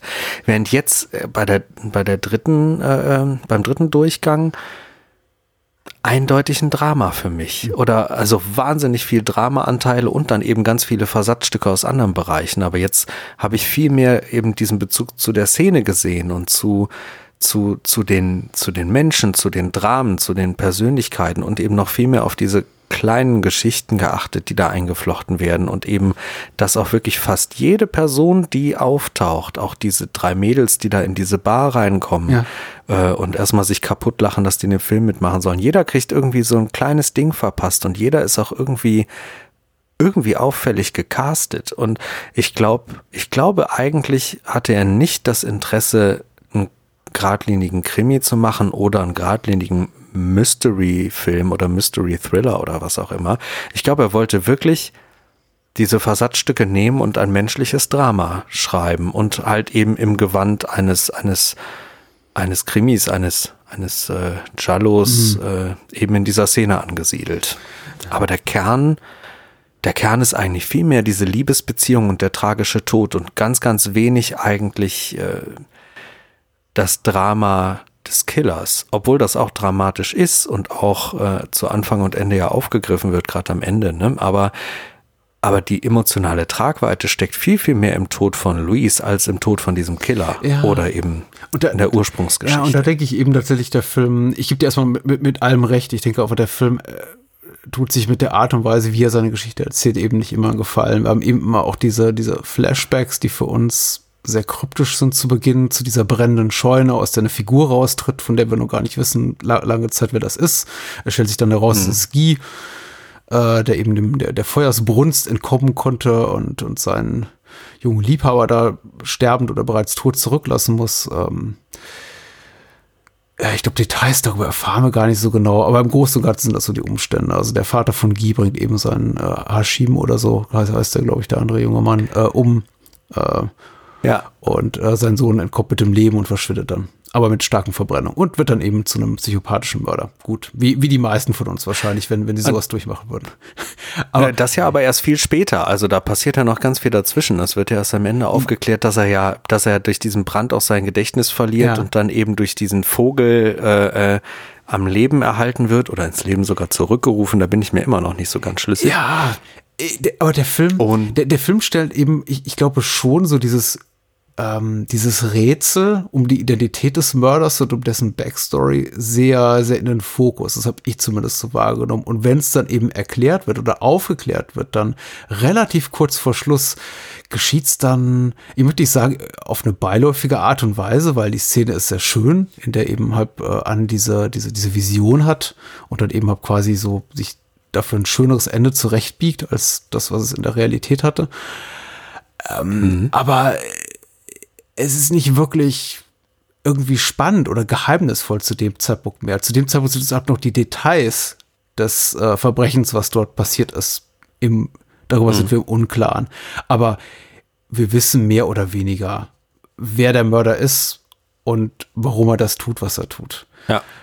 Und das hat mich, glaube ich, so ein bisschen, bisschen enttäuscht. Nicht so sehr die Aufklärung, als dass der Regisseur eigentlich darauf verweist, in die Zukunft so, ach, da kommt doch was Interessantes. Und wenn es dann kommt, ist es so eher so, oh, okay, ja. Aber gut, da, da bin ich eben auch, da, das, ich glaube, das ist auch wieder so ein subjektives Geschmäckler, das mag irgendwie jeder, jeder anders empfinden. Ich, ich meine sowas in der Art und Weise schon in anderen besseren Filmen, aber eben auch in ungefähr 12 Slasher-Filmen schon gesehen zu haben. Ja, aber da ist das Interessante dann wirklich, was eine Zweitsichtung damit dir macht. wenn du das alles schon weißt, wenn du schon genau weißt, was mit diesem Killer so los ist und was als Hintergrundstory da ist, weil dann guckt man vielleicht noch mal anders drauf, wo wirklich die Fingerzeige sind, weshalb er das so reinstreut. Ich glaube, ein Kernelement ist auch dieses, dass ähm, das äh, an immer die Dinge auf, auf die Leinwand bringt und einflechtet, die sie wirklich erlebt und immer diese Sachen zaubert und eben da genau dadurch auch dieser Film entstanden ist, der bei ihm getriggert hat, ähm, die, äh, ne, dass äh, sein Gedächtnis wieder zurückgeholt hat und ihn halt zu diesem Killer geformt hat quasi. Und ähm, ja, äh, es ist, es, es ist kein Film, der einfach als Krimi funktioniert, ja. Ja. Um das unterm Strich so zuzugeben und zu sagen, das ist, das stimmt. Eindeutig. Ich, ich weiß nicht, ob du beide Kritikpunkte jetzt entkräften konntest. Äh, so, sollst du auch gar nicht. Das ist Ah, nicht deine das- Aufgabe, deswegen bist Nee, du muss nicht auch hier. gar nicht, Nee, nee. aber äh, er, du hast mir zumindest Lust gemacht, den Film nochmal zu gucken, weil als ich ihn jetzt sah, dachte ich mir, hm, ich weiß nicht, ob ich da noch mehr rausholen kann. Für, für mich wirkte eben alles so ein aber es geht mir grundsätzlich oft so mit dieser Art von Pastiche-Kino, was eben auch sowas ist wie, Ja. wie Barbarian Sound Studio oder Duke of Burgundy oder Amer und es gibt ja mittlerweile reich, The Editor. ja, die Editor meinetwegen auch. Es gibt ja die, eine Menge dieser Filme und die Editor ist irgendwie auch mehr, Ja. mehr offensichtlich äh, eine, eine Parodie und da gibt's eben halt Ja, ja, äh, deshalb wollte ich den. Genau, Filme, die, die äh, den, den Stil dieser Art von Kino emulieren wie Amer und dem versuchen einfach so einen eigenen narrativen Spin zu geben und irgendwie die Schwerpunkte irgendwo ein bisschen anders zu setzen. Deswegen Messer im Herz passt wahrscheinlich eher so in die Amer äh, Ecke mit mehr Humor. Ja, und visuell halt auch wirklich, ja, halt dieses De Palma-Ding, finde ich, äh, finde ich, hast du vorhin, hast du vorhin wirklich wie Faust aufs Auge auch auf den Punkt gebracht. Also, äh, ich sehe da, ich bin jetzt nicht der große Jolly-Kenner, ne? Ja. Ähm, aber ähm, ich glaube, rein visuell kann das eben gerade in diese Richtung Kino, die, die, die De Palma und Konsorten damals gemacht haben, oder auch in Alan J. Pakula oder Ja. irgendwie in der Richtung. Also visuell ist das da angesiedelt, genauso wie man das halt in dieser, dieser Giallo-Richtung sehen kann. Ähm, deshalb glaube ich auch, dass es für Leute, die halt dieses, dieses Visuelle aus der Zeit mögen, aber eben auch aus dem amerikanischen Kino, total interessant. Genauso wie für, für, für die äh, Freunde des alten italienischen Kinos. Aber die werden wahrscheinlich zumindest bei der ersten Sichtung ähnliche Kritikpunkte finden wie du auch, Äh, ich. was, was ich meine, ich glaube, ich sollte es prinzipiell lieber mögen als äh, Duke of Burgundy oder Amer, weil der Film tatsächlich auch auf der, auf der, zum Beispiel auf der akustischen Ebene, der, über die haben wir noch gar nicht gesprochen, mehr originäres, ja. originelles, einzigartiges äh, bietet als die, die, die genannten Filme, die ja entweder so ein bisschen bestehende Musikstile versuchen zu referenzieren, kopieren, imitieren oder eben gleich wie Amer mhm. sagen, okay, wir bedienen uns einfach gleich aus dem aus dem Musikarchiv der, der späten 60er und 70er Jahre äh, und, und nehmen ja. einfach schon bestehende Klänge und äh, packen einfach nochmal die, die, die Titelmusik hier von äh, Tod trägt schwarzes Leder oder so auf, auf, auf, auf mhm. dem Soundtrack. Äh, und der Film hier hat, hat einen eigenen Score, ähm, sehr ja. Synthi-lastig Ah, von dem Bruder vom, vom Regisseur. Richtig. Der. Äh, ja. Alexandre, nee, der, der, der, Nach, der, der Nachname ist irgendwie Alexandre, oder? Ähm, nee, ich glaube, ich glaube, Alexandre González heißt der auch González, genau. Äh, ja. Aber ich, ich mag falsch mhm. liegen. Äh, M83 oder M 83, ja. denke ich mal, heißen die dann? Aha. Äh, Aha. Gibt's ja schon seit 2000 und die haben sicher eine tolle Fanbase und ich gehöre nicht dazu, aber ich habe die, glaube ich, gerade so zum ersten Mal bewusst gehört. Ich habe die offenbar schon häufiger gehört, weil ich habe gerade gesehen, die haben auch zum Beispiel die, den Score gemacht zu Oblivion, dem Tom Cruise-Film und irgendwie einigen anderen Filmen, die ich auch schon gesehen Ach, ja, habe. Stimmt. Ja. Ah, stimmt, stimmt, stimmt, haben sie, ja. Hatte ich mal irgendwie recherchiert vor einer Weile. Stimmt. Hm. Stellt dann aber jetzt fest, gefällt mir nicht wahnsinnig gut. Ich, ich, ich konnte den so weghören. Es belastete jetzt nicht mal mein, mein Sehvergnügen, aber ich dachte im ein ums andere Mal, na, für 79 seid ihr so ein paar Jahre zu früh dran. Nicht, dass es da keine Synthesizer gab. Ich meine, 79 ja. äh, feuerten schon Tangerine Dream und, und Kraftwerk aus allen Kanonen. So ist es jetzt nicht. Aber äh, ich glaube nicht in dieser, nicht in dieser Professionalität. Ah, das stimmt. Also der, der Score er, erinnert eher an so Mitte 80er und geht eher so ein bisschen in diese Carpenter, Stranger Things Richtung. Ne? Die würden auch so wieder besser in Body Double passen, ne? Zu, die konnten mit, mit, mhm. mit Frankie Goes to Hollywood auftreten. Aber hier dachte ich mir mhm. so immer ein bisschen, also auch gerade so die, diese, diese Pornoszenarien, die wir sehen, die, die Art und Weise, wie die Filme produzieren, oft in etwas abgeranzten nicht, La nicht Lagerhäusern wollte ich nicht sagen, das sind ja wahrscheinlich schon äh, Studios, in denen Na, die drehen, aber es sieht nicht gerade hoch aus. Es waren abgeranzte Lagerhäuser ja. und dreckige Unterhosen. Ja, es ist, ja. es ist, es, es wirkt manchmal hygienisch ein bisschen bedenklich und äh, dafür wirkt ja. äh, im Vergleich dazu wirkt eben dieser sehr auf Hochglanz polierte Score der, der wirkte einfach ein bisschen deplatziert. Aber wie gesagt, auch das ist nur mein Geschmäckler und ich kann nichts gegen die die äh, rein produktionstechnische Qualität dieser Musik sagen. Das hört sich alles ganz fantastisch mhm. an. Ich glaube, wer diese Art von Musik mag, sehr, sehr gerne. Ich habe mir da noch etwas so ein bisschen erdigeres gewünscht. Vielleicht auch ja. ein bisschen was Schrebbeligeres, wird ein bisschen knistern auf der Tonspur oder so. Ja.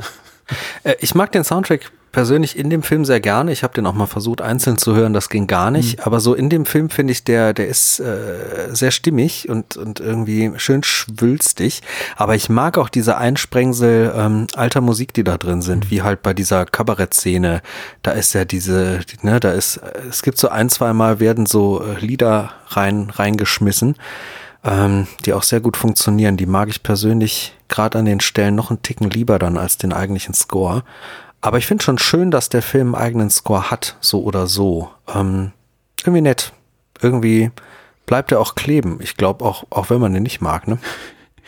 Äh, was du gerade sagst, den kann man nicht isoliert hören, das äh, glaube ich auch. Ich habe äh, ich habe das ja. Phänomen äh, letztens erlebt mit den äh, Filmmusiken zu den den Filmen der Saft, Safety-Brüder, der, der der schwarze Diamant und äh, davor Good Time äh, und bin aus beiden Filmen rausgegangen und dachte mir, ja cool, den den muss ich mir auf CD zulegen oder irgendwie streamen und dann stellte ich fest, nee, funktioniert gar nicht.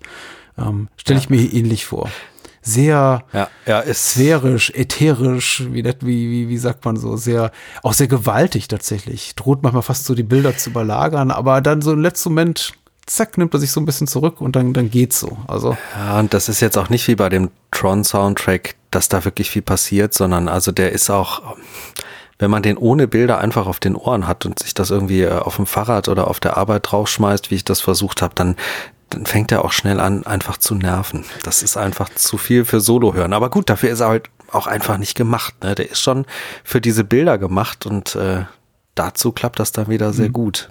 Ich finde sowieso, es gibt wenig Soundtracks, die man einfach so auf die Ohren kloppt. Also ich mache das wirklich viel mit Carpenter oder auch, äh, ich liebe diesen, diesen alten Conan-Soundtrack ja. beispielsweise, so Dinger halt, ne? Oder eben Tron. Der, der, der Basil Pol äh, Polidorus-Score, ja. Ja, der ist. Also das ist schön, schön, ja.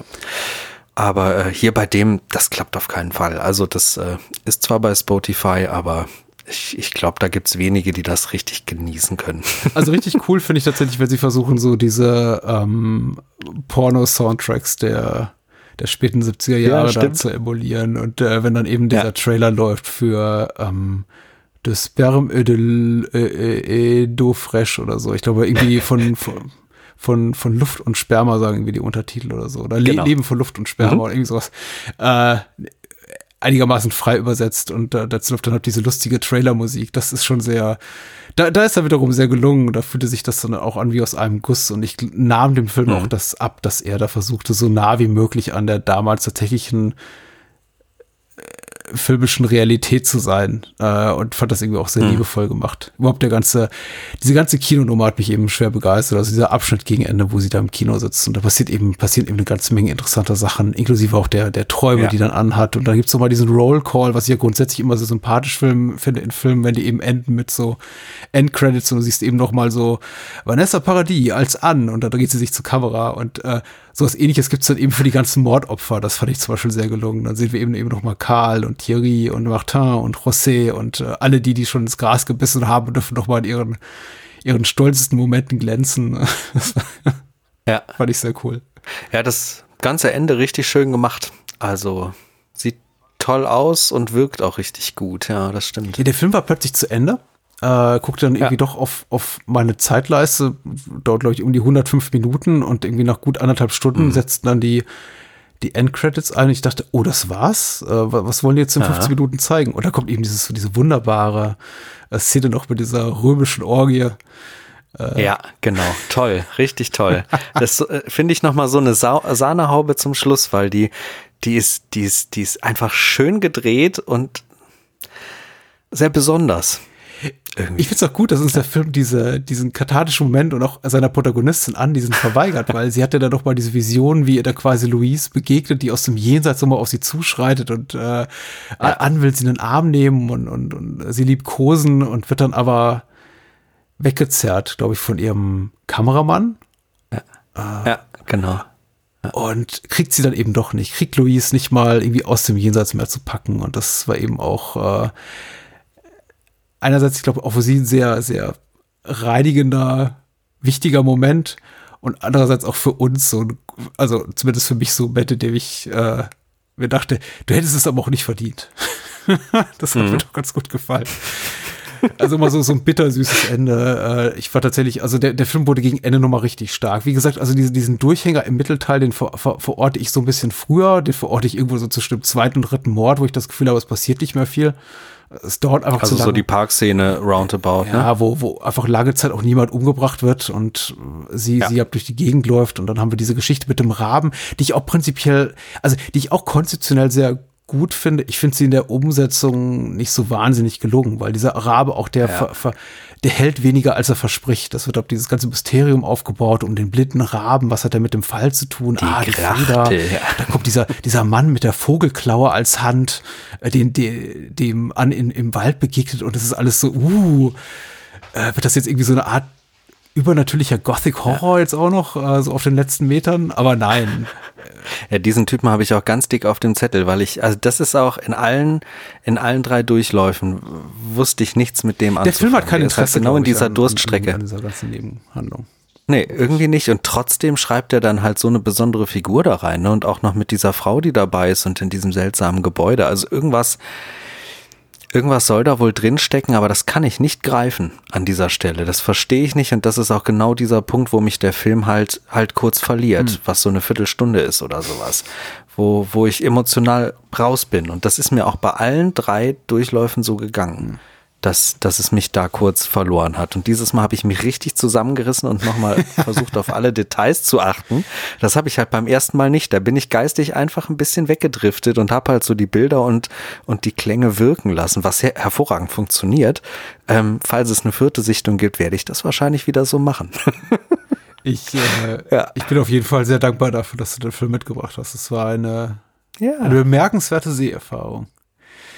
Oh, das freut mich. Bemerkenswerte Seherfahrung ja. finde ich immer gut. Naja, ich hätte auch sagen können, ein, ein, er, war, er war charmant oder solide oder kompetent inszeniert. Und dann könntest du durchaus eindeutig raushören, dass ich sage, dass ich eigentlich denke, hm, naja, jetzt habe ich den auch mal gesehen.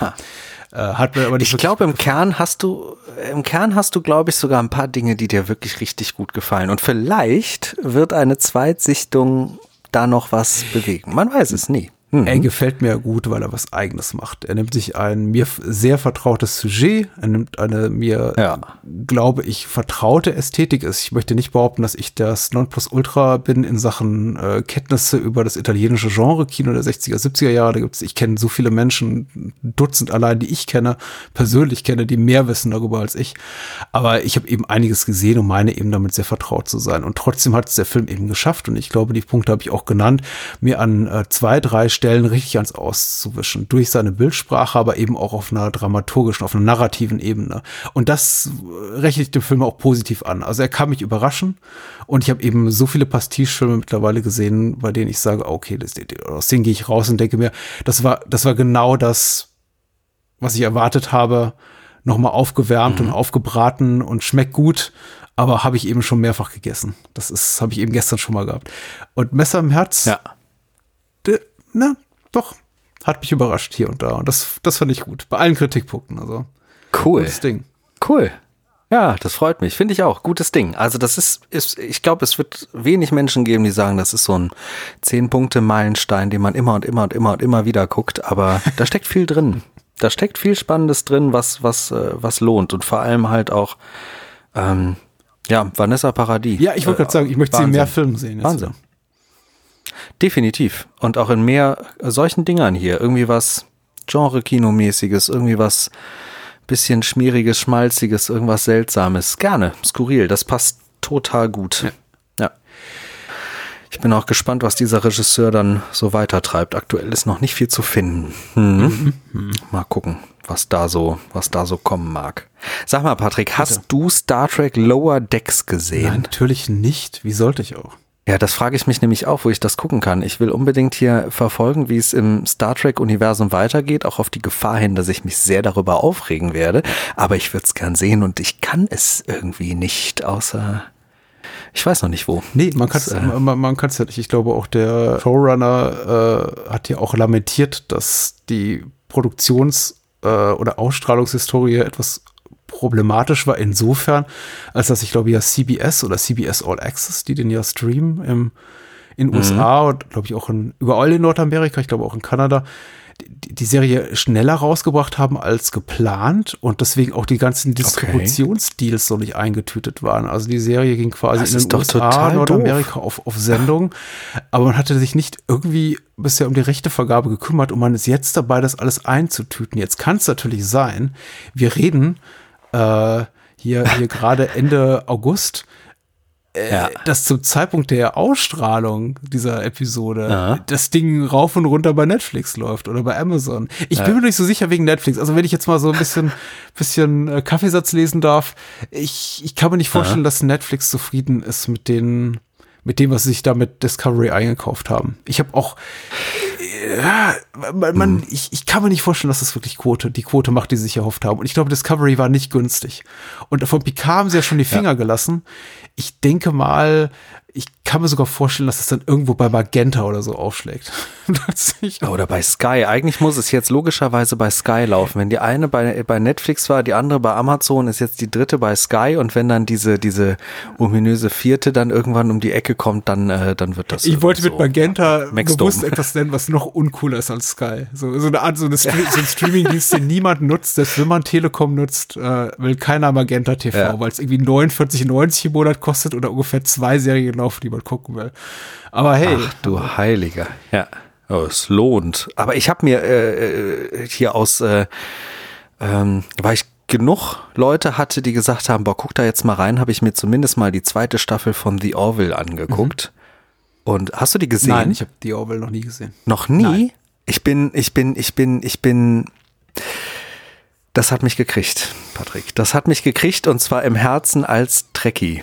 Gott, jetzt äh, ja geoutet. Äh, also nicht als Trekkie, das weiß man ja. Aber ich finde gerade diese zweite Staffel, da stimmen alle, alle jene Stimmen, die gesagt haben, das ist so wie das alte Star Trek. Äh, da ist zwar immer noch dieser äh, McFarlane-Humor ja, natürlich ja. drin, aber nicht so wie in der ersten Staffel und es sind einfach unglaublich schöne, abgeschlossene kleine Geschichten, die auf ein oder zwei Folgen funktionieren. Und erst wenn man das so sieht und erst wenn man das auch genau in so einem Universum sieht und was sich so anfühlt wie Star Trek, merkt man, wie sehr man das vermisst hat ja. mit neuen Geschichten. Also das ist wirklich äh, das ist, das ist cool, ich glaube, was über, die da geschrieben das, haben. Das, was du gerade benennst, ich glaube, der McFarlane-Faktor, über den komme ich nicht hinweg. Mhm. Das ist einfach so eine das mentale Hürde, über die ich einfach nicht hinwegkomme, mit zu denken, das und ist die, der Family Guy-Typ und der macht jetzt eine Star Trek-Parodie. Das ist, ja, aber es ist keine Star Trek-Parodie. Die erste Staffel vielleicht mhm. noch irgendwo, aber die zweite ist das nicht. Die hat ein, zwei blöde Szenen, wo mal irgendwie so ein Kifferwitz oder irgend so ein, irgendwas Doofes als, als Spruch kommt. Meistens von derselben Figur, die da vorne am Steuerpult ja. sitzt. Aber eigentlich ist das auf den Punkt richtig gutes Star Trek. Also gerade diese zweite Staffel. Ich war sehr erstaunt, dass eben dieser Humor zu 80 Prozent verschwunden ist und dass einfach diese Geschichten richtig schön funktionieren. Also natürlich merkt man auch so, wo die Anleihen sind und äh, ne, dass sie sich hier und da ein bisschen haben inspirieren lassen von der ein oder anderen Next Generation Folge. Das ist jetzt alles nichts unbedingt komplett weltbewegend Neues, aber es sind es sind schöne kleine Geschichten, die total gut mit diesen Charakteren funktionieren und die einem diese Charaktere auch richtig schön nahebringen. Und da habe ich gemerkt, wie sehr ich das vermisst habe, dass mir eben kleine Geschichten, diese Menschen wieder nahe bringen und eben nicht so ein riesengroßes äh, 15 Folgen überspannendes Monument ja, von, von, ja. von Geschichte, sondern eben in der einen Folge wird mal eher der ein bisschen beleuchtet, in der anderen eher der bekommt ein bisschen mehr Tiefe und dass mhm. sich das so modular aufbaut, aber man das auch einfach völlig anders gucken könnte, wenn man denn mal Bock drauf hat. Ne? Na gut. Ich, ich kann das sehr empfehlen. Ich, das ist gut. Ich, äh, ich werde mich dran versuchen. Ich weiß gar nicht, wie, wie, wie viel Bock ich drauf habe. Ich bin ja keiner von den Menschen. Ich habe, glaube ich, so ein ähnliches Gespräch kürzlich mit äh, Brit geführt, die, äh, äh, als wir über Train to Busan sprachen, dann irgendwann, wie es fast immer bei uns läuft, bei, bei Star Trek landeten. Äh, und mhm. sie ist ja auch Teil des äh, Trackgasm Podcast Teams, also dann durchaus auch eine Autorität in dem Bereich. Und sie mag zum Beispiel Picard und Discovery sehr gerne. Und wir haben auch ein bisschen darüber oh. gesprochen. Äh, bei aller Liebe für die alten Serien will ich die einfach doch mal so genau oder so ähnlich sehen, weil eben diese, diese Stimmen von wegen Old Track ist Best Track, die klingen auch noch so in unseren Ohren. Und man fragt sich dann eben auch, also ich frage mich zumindest, will mhm. ich das überhaupt noch mal sehen?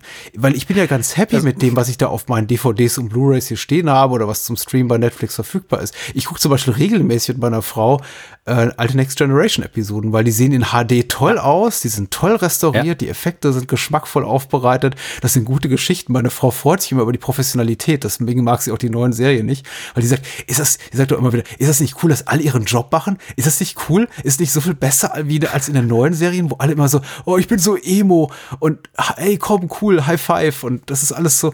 Ja. Ich find's, Picard ist einfach eine richtig furztrockene Socke in der alten Star in der alten TNG-Serie. Und das haben, glaube ich, die Macher auch von Picard vergessen, also der neuen CBS-Serie, dass Picard eben kein sehr emotionaler Typ ist.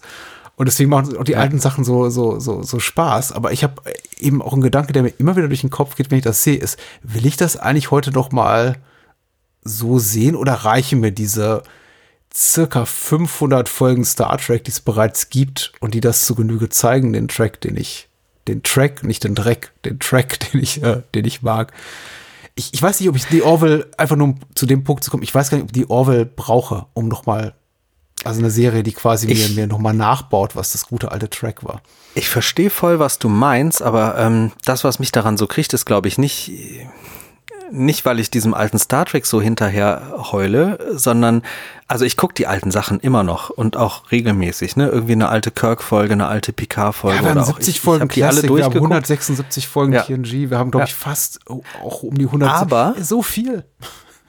Aber weshalb ich das bei The Orville gerade so schön finde und so befreiend für mich persönlich ist, ähm, dass ich diese, diesen Mechanismus von diesen Serien früher sehr vermisst habe, weil ich im Moment einfach unglaublich müde bin, so lange Staffeln zu sehen mit so einer Riesengeschichte, wo ich immer noch Ja, eine Folge, noch okay. eine Folge, noch eine Folge sehen muss. Ich bin dessen müde und deshalb finde ich das, was so geil ist, nicht dieses Old Track ist Best Track, sondern dieses, so wie früher Serien gedreht wurden, das möchte ich heute auch noch sehen Mhm. können. Einfach kleine Geschichten, die mich berühren, die ich danach ausschalte, aber dann gehe ich auch ins Bett. Dann habe ich nicht den Drang, direkt die nächste zu glotzen. Ich, ich verstehe das komplett. Und das, ja, das finde ich so geil. Und das, das mag ich daran so gerne, denn irgendwie in anderen Bereichen gibt's das noch, wie hier irgendwie so ein bisschen schnulzigere Sachen, Grace Anatomy Gedöns oder sowas, Ja. ne? Aber, aber irgendwie im Science-Fiction-Bereich oder so die Sachen, die mich wirklich im Kern interessieren, oder mal richtig geile Krimi-Geschichten oder so, dass ich so in eine Poirot-Serie reingucke und mal einen, einen Fall gucke oder so, ne? Das ist heute richtig selten. Das ist richtig schwierig geworden, sich sowas als, als eine neue Welt anzugucken, die so funktioniert. Und das, das ist erfrischend.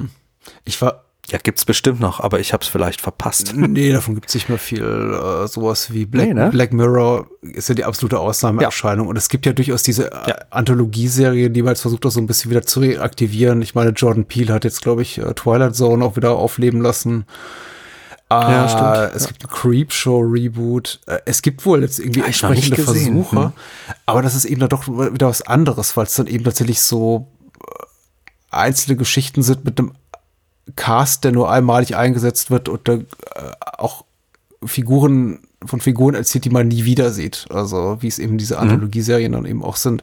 Und eben nicht wie bei Star Trek, was eben mal dieselbe Crew zeigt, die aber jede Woche ein anderes Abenteuer erlebt. Und das ist dann eben auch damit erledigt. Und ganz, ganz selten wird dann eben auch mal referenziert äh, eine frühere Folge, wenn es, keine Ahnung, um Worfs Eltern geht oder um äh, die alte Enterprise und Tascha Ja taucht wieder auf. Und Tascha Ja, du bist doch tot sein, du bist schon vor zwei Staffeln gestorben. Aber das sind eben so die absolute Ausnahmefälle und deswegen auch immer so ein besonders, besonderes Leckerli.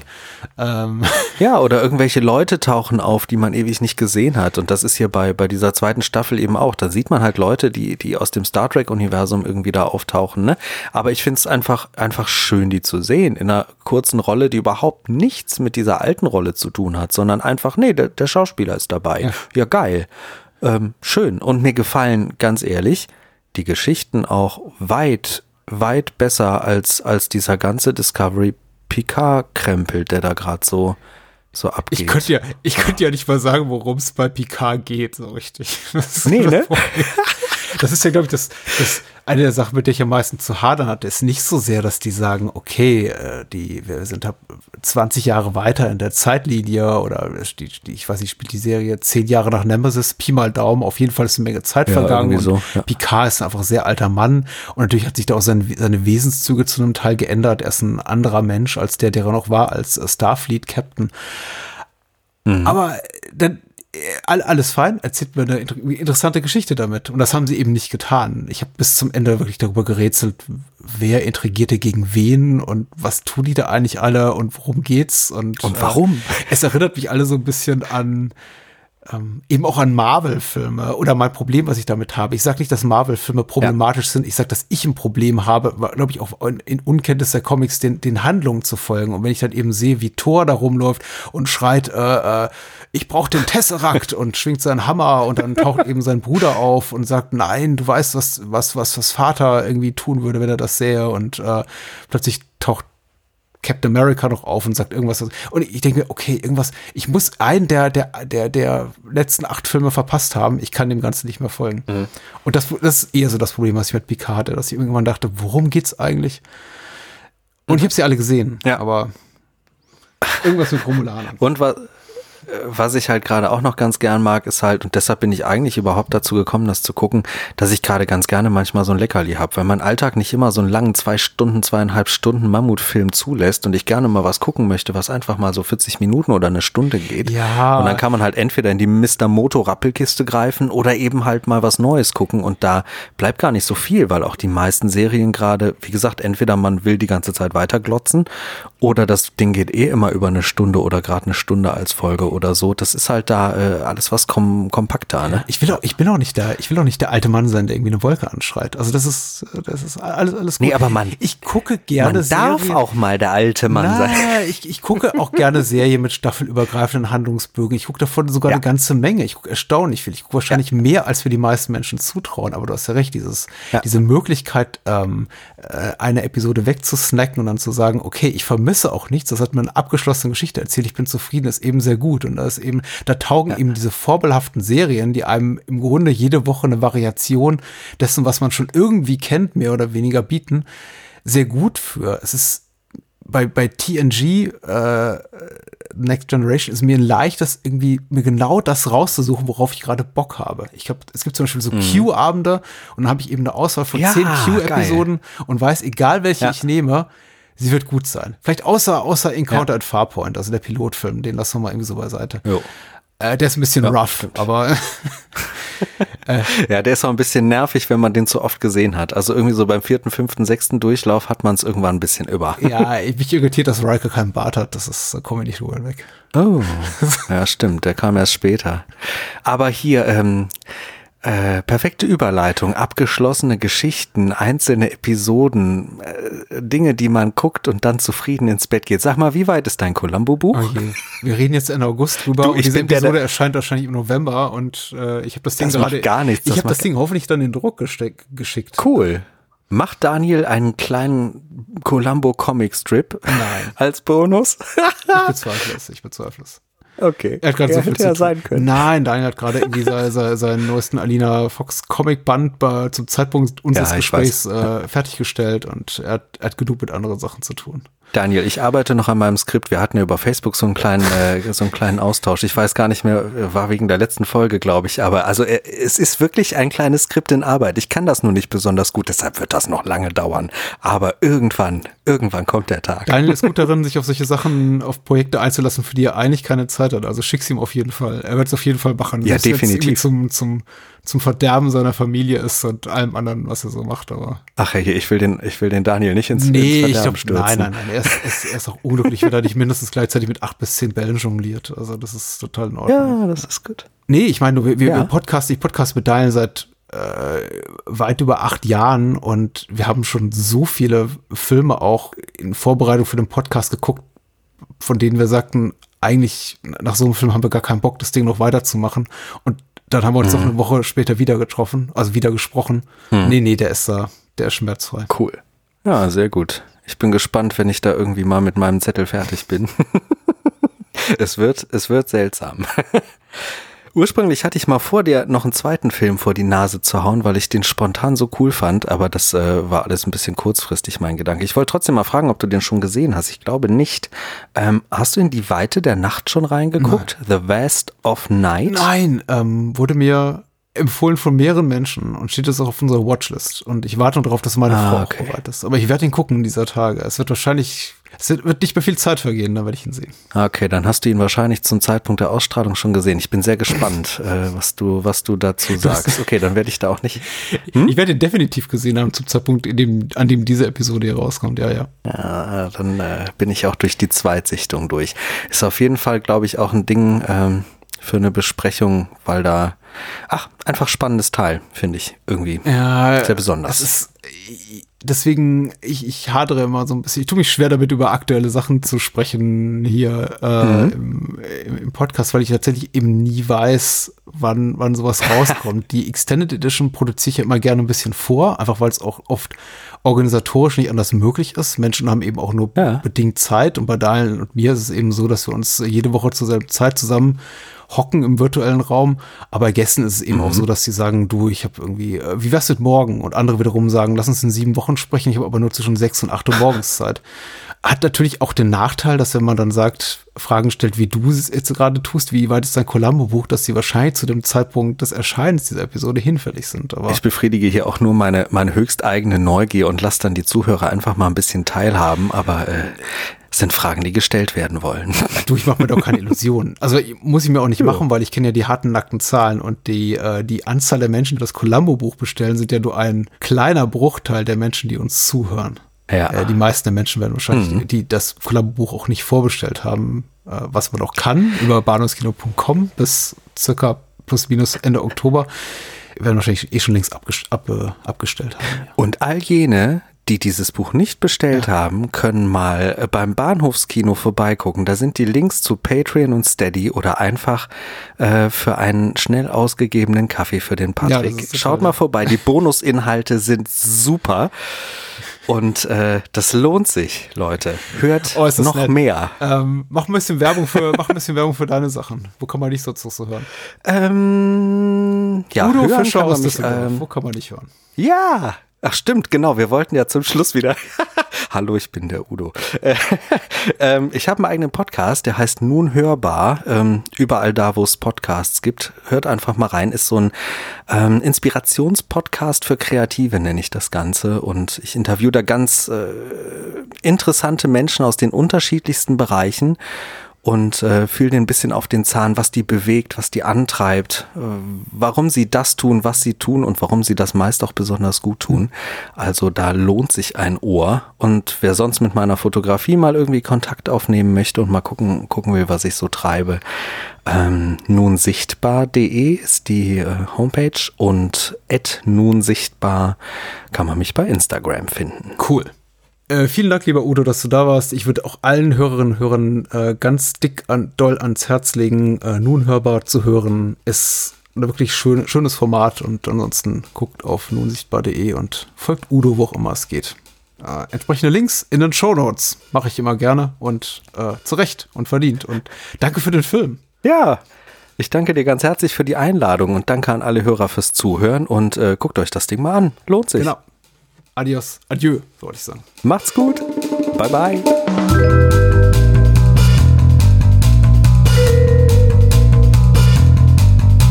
Das war's.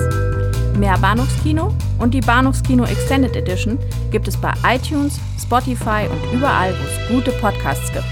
Und denkt bitte daran, eure Unterstützung durch eine Patreon-Patenschaft oder PayPal-Spende sichert diesem Podcast das Überleben. Unter bahnhofskino.com findet ihr alle Möglichkeiten, uns unter die Arme zu greifen. Vielen Dank fürs Zuhören und adios.